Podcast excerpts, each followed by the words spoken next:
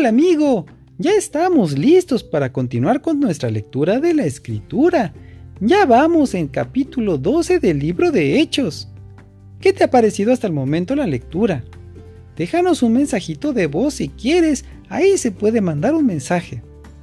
Bueno, pues entonces, continuemos. Hechos 12. Matan a Santiago y encarcelan a Pedro. En aquel tiempo, Herodes Agripa gobernaba a los judíos y empezó a maltratar a algunos miembros de la iglesia. Además mandó que mataran a Santiago, el hermano de Juan. Y como vio que eso les agradó a los judíos, mandó que apresaran a Pedro, que lo encerraran hasta que pasara la fiesta de la Pascua y que cuatro grupos de soldados vigilaran la cárcel.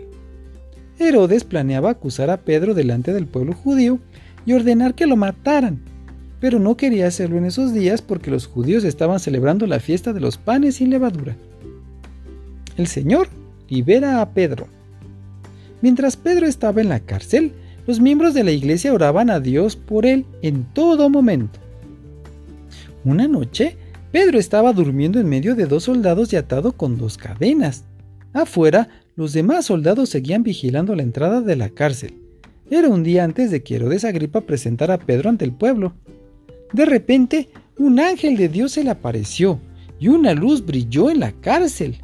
El ángel tocó a Pedro para despertarlo y le dijo, Levántate, date prisa. En ese momento las cadenas se cayeron de las manos de Pedro y el ángel le ordenó, Ponte el cinturón y ajustate las sandalias. Pedro obedeció. Luego el ángel le dijo, Cúbrete con tu manto y sígueme. Pedro siguió al ángel sin saber si todo eso realmente estaba sucediendo o si era solo un sueño. Pasaron frente a los soldados y cuando llegaron a la salida principal, el gran portón de hierro se abrió solo. Caminaron juntos por una calle y de pronto el ángel desapareció. Pedro entendió entonces lo que le había pasado y dijo, Eso es verdad, Dios envió un ángel para librarme de todo lo malo que Herodes Agripa y los judíos querían hacerme. Enseguida, Pedro se fue a la casa de María, la madre de Juan Marcos, pues muchos de los seguidores de Jesús estaban orando allí. Pedro llegó a la entrada de la casa y llamó a la puerta. Una sirvienta llamada Rode salió a ver quién llamaba. Al reconocer la voz de Pedro, fue tanta su alegría que en vez de abrir la puerta, se fue corriendo a avisarle a los demás.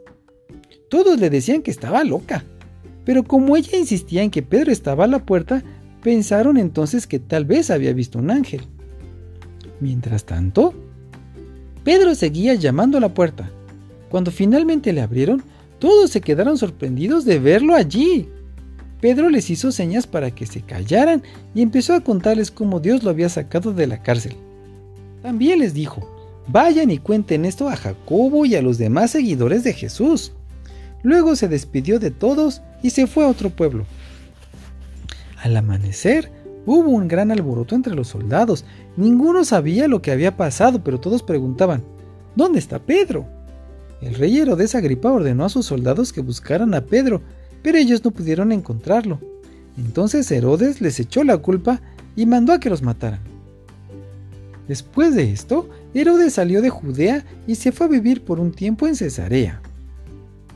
Dios castiga a Herodes Agripa. Herodes Agripa estaba muy enojado con la gente de los puertos de Tiro y de Sidón. Por eso, un grupo de gente de estos puertos fue a ver a Blasto, un asistente muy importante en el palacio de Herodes Agripa, y le dijeron, nosotros no queremos pelear con Herodes porque a nuestra gente recibe alimentos a través de su país. Entonces Blasto convenció a Herodes para que los recibiera.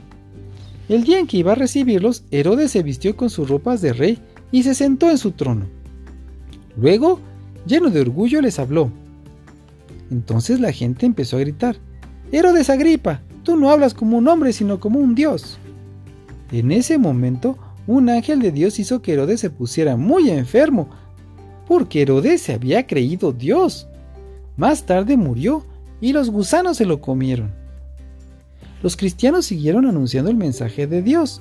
Bernabé y Saulo terminaron su trabajo en Jerusalén y regresaron a Antioquía. Con ellos se llevaron a Juan Marcos. Fin del capítulo 12. Mañana continuamos con esta interesantísima historia. ¿Te parece? Bueno, nos vemos mañana. Bye.